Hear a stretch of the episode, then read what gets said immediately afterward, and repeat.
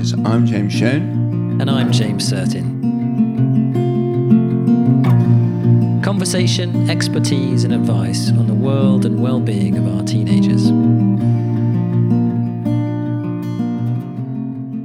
Welcome to Talking Teenagers. And this afternoon we have got Dick Moore with us, uh, which is a real honour. Dick Moore, who is the uh, ex headmaster of Forres Sandle Manor and uh, now works with the Charlie Waller Foundation.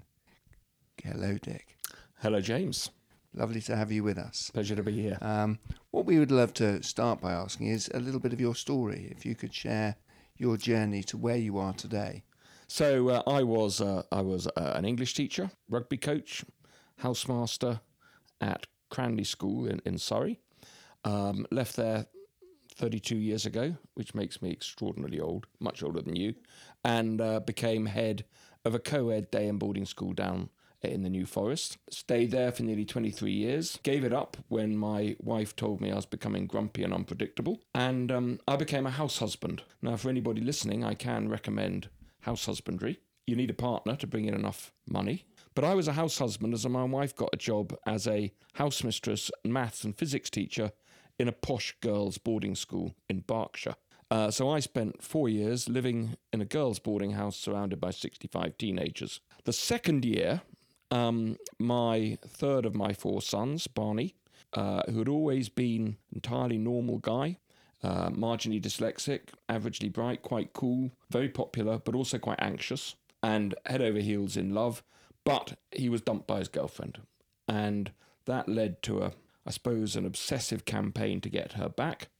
And when she didn't come back, no reason why she should, um, he killed himself and that was in September 2011. And that obviously caused us to take stock and to think, hang on, what are we doing? So um, we we stayed at the school for another year. Then we moved up to Wimbledon, which is where we now live. I joined up with the Charlie Waller Memorial Trust for want of anything better to do, stuffing envelopes, and they asked me to do a talk and since then, in that six years, I became a mental health first aid instructor. But I'm nothing else. I'm nothing like as qualified as most of the people you'll be talking to. I have no clinical or academic qualifications to talk about my complete passion for the emotional and mental health of young people. Not, not necessarily about suicide, but about the devastating problem with productivity contentment, family life caused by emotional and mental ill health. Just love to unpack that a bit more with you. Obviously, you kind of learn in the hardest way imaginable about some of the issues surrounding that. What what were your have been in those years subsequently, and you know, as you've been wandering around, what are your chief takeaways in terms of what we as society can learn about how we bring up young children? Well, well, I'm, I'm, I guess, as I've gone around schools and talked to more people, I've become very, very interested in what education is for, what we're not doing, about the pressure that young people are under. I look back to my school days, and the pressure was to win your first 15 rugby match, to get some A levels to get you into a university. But there wasn't there wasn't a lot of pressure. You know, my parents were lovely. They probably nagged me to do some revision, but I didn't feel ever under the pressure that young people today feel under. Part of that, I believe, is uh, down to the lack of immediacy in our youth. You uh, you came home, you went up to your bedroom, you put a record on. If you wanted to phone your girlfriend, you had to go downstairs and do it in the hall with your two sisters lingering around. Um, and but once you got up to your room, there was no, you were on your own. Um, so that lack of immediacy, the fast-paced, hurly-burly of life that they are now facing, I feel, I feel very increasingly strongly about the role of of education. That certainly with a lot of uh, selective schools, I might even say prestigious schools, there is a, a, a people know they're measured on, on grades and IB points and the rest of it. And the pressure is huge. And inevitably, in my view, some young people are going to uh, buckle under that pressure, not solely because of it, because there's no one trigger for, for difficulties. But what I find very difficult to accept is the fact that we don't spend more time in schools providing the education that will enable young people to cope with the pressure that they're going to be under. It is put in a box, it's put to the pastoral deputy or, or PSHE. It is not yet in the culture of our educational system. What would you say the pressures are? It's academic, and what are the other pressures? I think it's academic for some, but I, it's interesting. I do quite a lot of work up in the northeast, up in South Shields, in a fantastic school, and they are in a, a seriously deprived area. And I, uh, I have some statistics from across England and Wales, which I go into a school and I say, this is how many of your children are going to be depressed, suffer from anxiety disorder, are going to self harm. And up there they say, yeah, yeah, those are about right. Um, reasons gangs, poverty, uh, no jobs, poor housing, deprivation. But I also do a fair bit of work in southwest London at highly selective, glitzy London girls' schools, and they say, yeah, those figures, in fact, those figures are a bit low when it comes to self harm and to anxiety and stress. Reasons are completely different academic expectation, uh, social aspiration, and all that sort of stuff. So I think it's nationwide, but I'm also really interested in this whole nature, uh, notion of of triggers. That we we had triggers. We had we were dumped by girlfriends. We had uh, parents who perhaps split up, or or we failed an exam, or we didn't get into that, and we had reason to be low. But I think that the number of potential negative triggers that are upon children, young people now, are increasingly uh, great. And um, I don't think we prepare them to cope. I don't think we as parents prepare our young people to deal with the negatives that they will, not if, but when they experience those big negatives. Do we as parents really help them to get? I know I didn't. We didn't, and I still don't. So we have a, a heightened state or climate of pressure, of busyness, of measurement. And what you're talking about there is teaching them to be more resilient, really, is how mm. we, we take that out. And I've heard you say before we can teach and learn resilience. Can you? Yeah, How can you do that? And and for parents listening, how do they teach their children resilience? I think it is exceptionally difficult for parents. I think it is much easier for schools. Why is it difficult for parents? Well, I thought before I had my children that I'd be a pretty good dad. Bit of cricket in the garden, take them to watch the football. They'll do what they're told eventually because I'm bigger than they are. It didn't work out like that. In fact, it's been really difficult. And one of the reasons it's difficult is because I find, as a parent, being consistent really difficult because my mood on a Tuesday might be completely different to what it was on Sunday. And therefore, it's not just about them, it's also about us. And I think our instinct as a parent is to help our children avoid difficulty, pain, problems, worry, and we will do what we can to remove those obstacles. And we see it every day in schools when a parent rings up about their daughter being dropped from the netball team and wants to know why, and the school wants to tell her to, you know, leave the daughter to get on with it. But it's our instinct as a parent to want to solve the and what we need to do is back off. I think the example I sometimes use is um, happened very recently. My number two son phoned up my wife on a Saturday morning and said, "Mum, I'm uh, I'm trying to find some decent kitchen taps, and I can't find any." And my wife said, "Well, don't worry, Tris. I will got some time when I get home from work this evening. I'll look into it, and I'll send you an email with some some thoughts." And she put the phone down, and I said, "Sheena, what are you doing? We've talked about this again and again. We have to let our children solve their own problems." But exactly a week later, I answered the phone, also Saturday morning.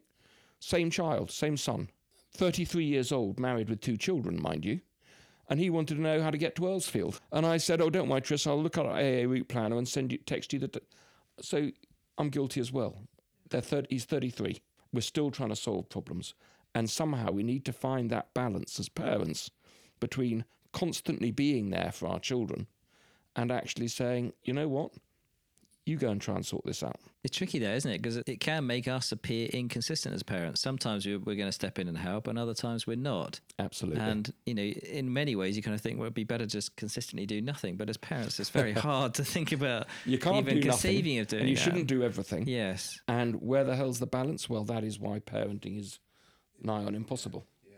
But I think schools don't have that emotional involvement.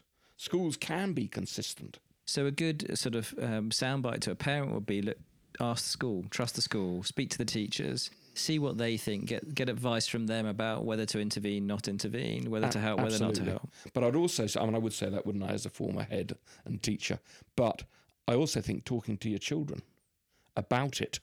So when they get, well, whatever age they are, when they're when they're six, my my my granddaughter, who's five, said just last weekend, I said, "What what are you doing, Dulcie?" And she said, "I'm making a cake." And I said, "Oh, that looks very nice." She said, "Grandpa, could you go and find me some this?" And I said, "Dulcie, you go and do it." No, Grandpa, do it. She said. And what did I do? I waddled off and did what she wanted me to do. Now, it is difficult, but if we talk to them and say, actually, if I always do everything for you, then how are you going to learn to do it? More to the point, how are you going to discover that when the going gets seriously tough, you can get through that? So my, my talks are often about getting through storms because life has plenty of damn storms. And it doesn't have to be your son dying. It can be being dumped by your boyfriend. It can be not doing very well, not being, not having many friends, or, and actually, we need to know gradually as we grow up. Certainly, by the time we leave school, and perhaps lose those safety nets, that we can get through even the worst. So, wh- what are your main bits of advice on how you get through a storm? if I'm talking to to young people, it is comes round to uh, I suppose one of the main bits is that we're all vulnerable. Even the coolest, cleverest, wealthiest, most privileged, most perfect of us is vulnerable, and that the only thing that is weak about being vulnerable is being unwilling or unable to ask for help for ourselves or for our friends or for our family. And but that that in itself if as a teenager isn't it? It's it's really difficult actually to ask for help. So so as a parent i would like to have spoken more about my children about what happens when life gets tough. And yeah just that. So that by the time they got to be 17 they thought well actually i could do with mum's help with this because she knows much more about this than i do but that the instinct would be I can I can I can deal with this myself. If I can't, of course, I can fall back on mum and dad. But they by the time they go off to university, they need to have their own safety nets in their own head, not at school, not at home. Because as as we all know, this is one of my bugbears. Some universities offer very good support for students and others, and sometimes the most academically prestigious, They don't exist, do they? they don't exist, or if they do exist, they're in a Portakabin behind the railway station. Mm. And when you get to university, 200 miles away from home, you don't know anybody, you're studying a subject you've never studied before, and you are feeling really low, the safest place you can be is in your room. Who's going to venture out and have the confidence to go and ask for help if they don't know anybody? Is, is there also a sense that parents can get caught up in all the pressure and the measurement and the busyness that we've talked about, and actually, for all our best intentions, we become sort of keeping up with the Joneses, and their child's doing this, and th- this person's got this grade, and so our child has to do that, and this person's doing this club. absolutely certainly. But i can remember talking to parents as a, as a group saying please don't compare your child to the other children in their, their class because they're all different don't go into a parent teacher meeting and say well where where is she in the order you know don't gla- don't don't look at other children's books because they're not relevant and then within days going to a parent teacher meeting for my children and uh, being desperate to look over the teacher's shoulder and see what everybody else's children were doing.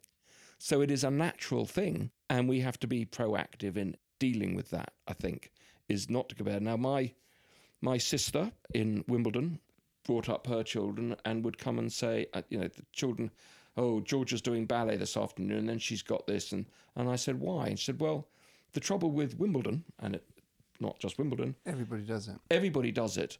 And if you're a parent, you feel if you don't, you're shortchanging your children.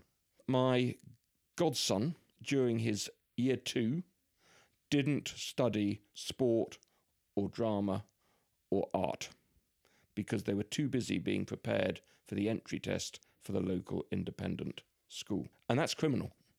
And that's not, and parents would say, well, if I don't, I'm, I'm denying my child an opportunity. So it's got to be down to schools.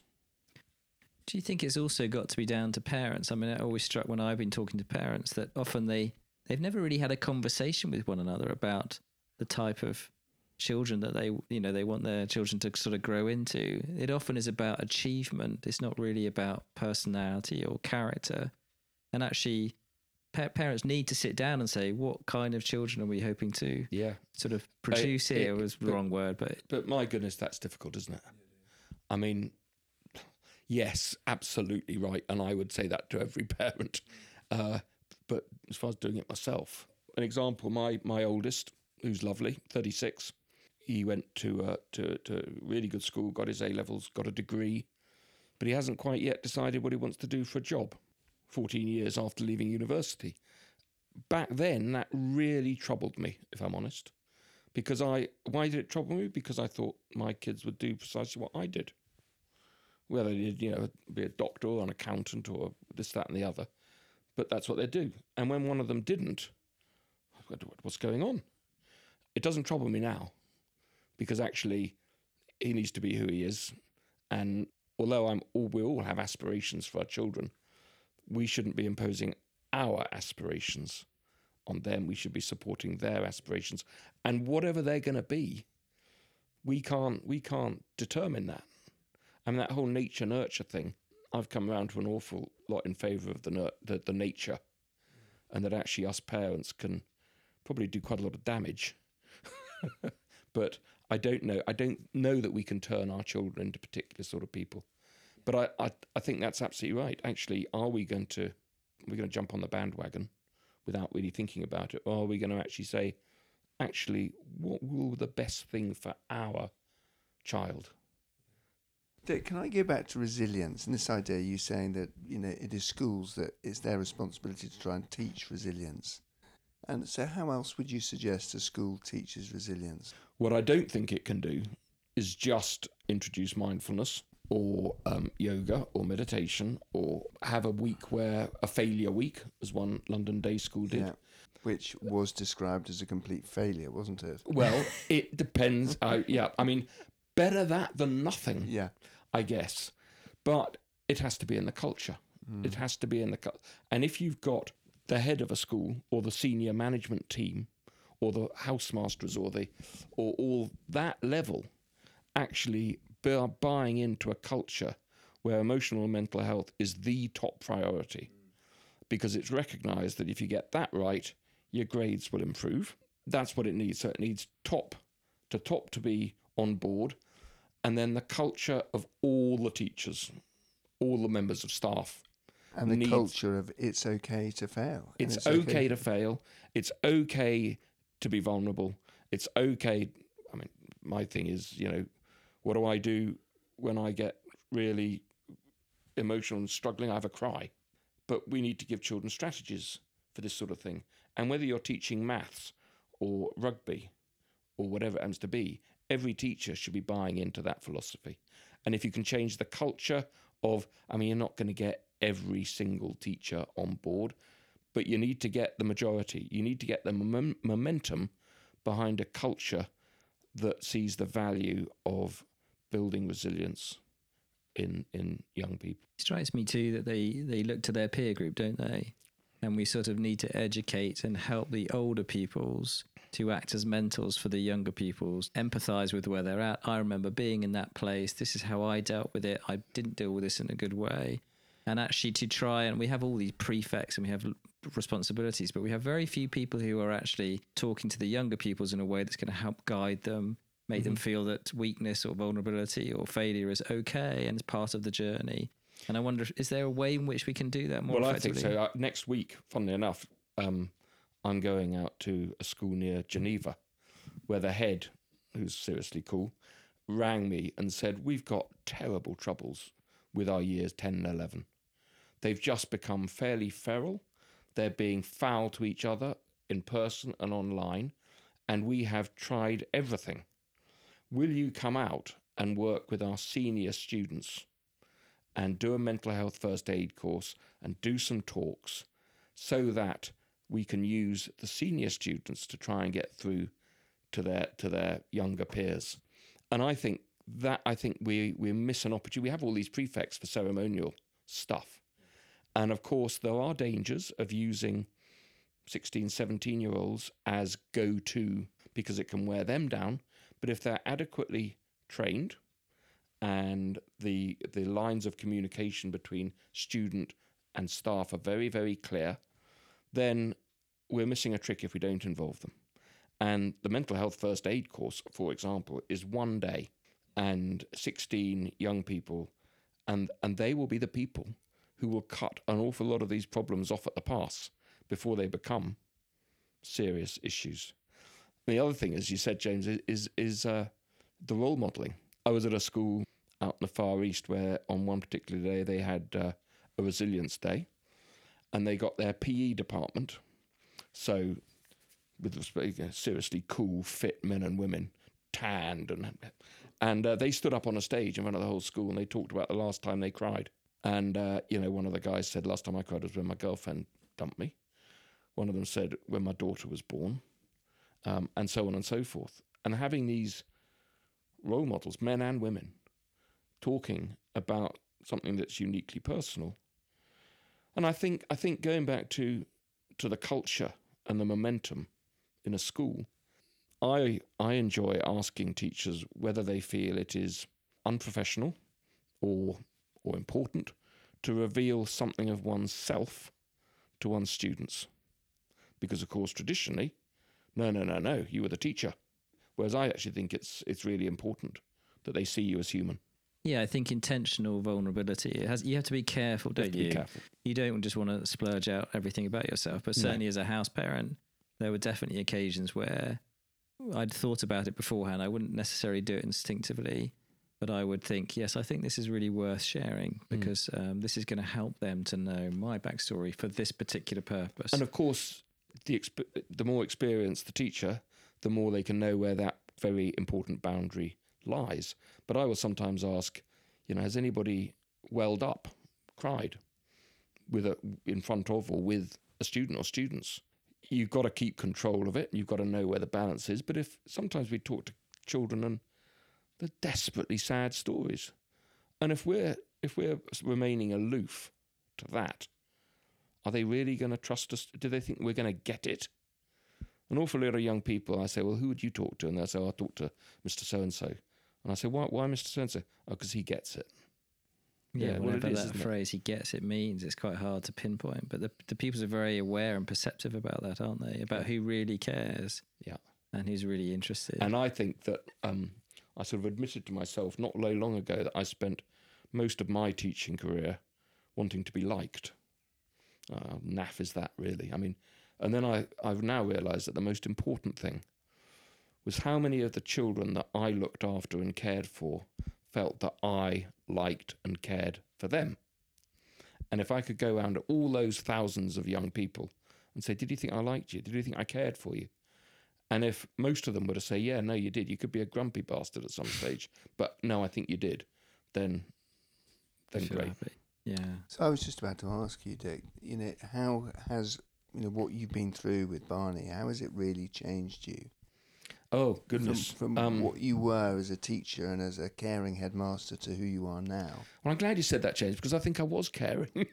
but I, so I packed in now, it's over nine years ago, and I can't remember thinking of one young person as a senior school or or a prep school who I thought that they're struggling with their mental health.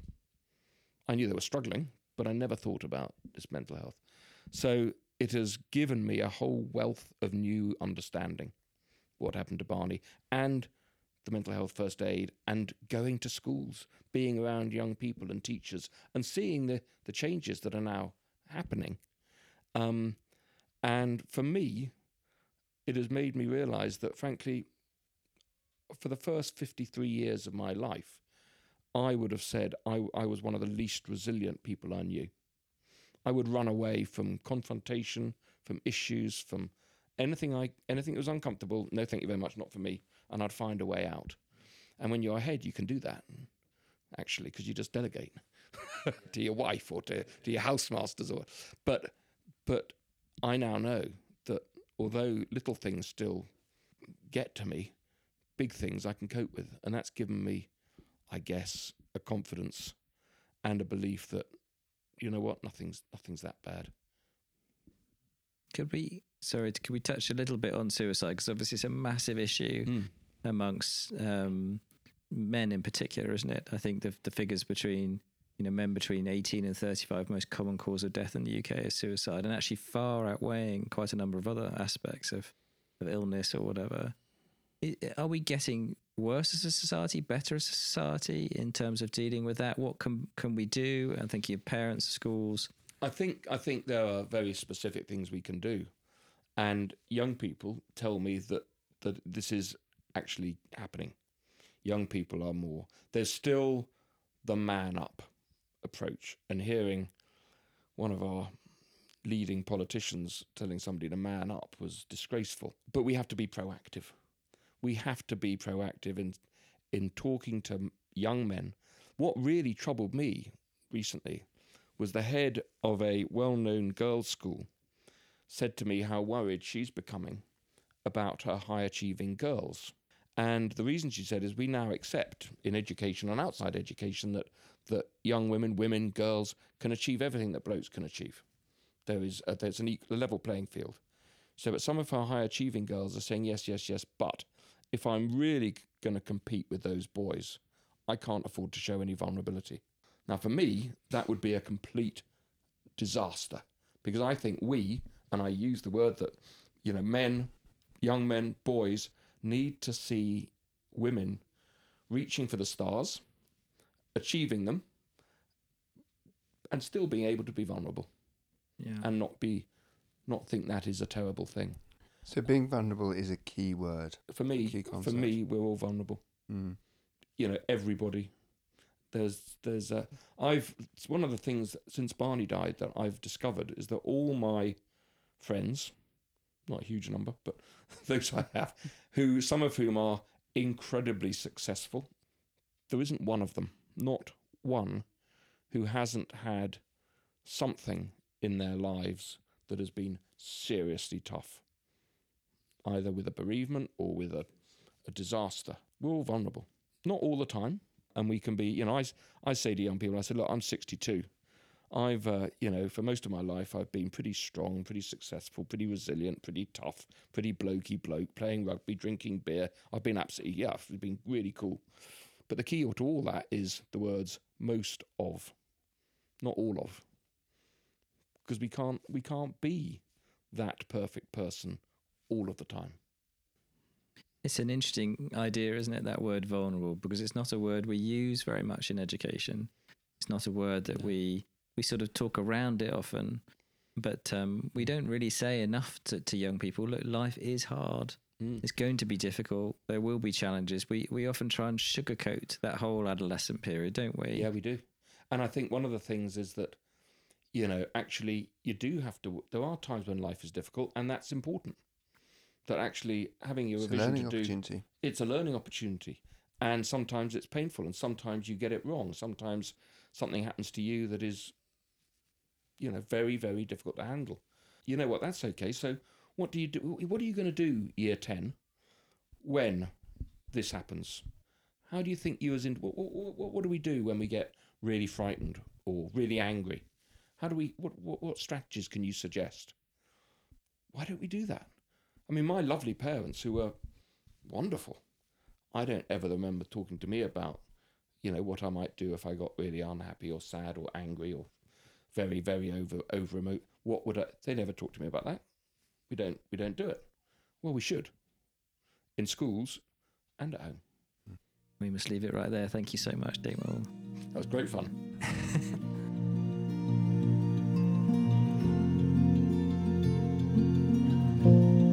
You've been listening to Talking Teenagers. Music has been by Rue Paynes, editing by George Purvis and James Certin.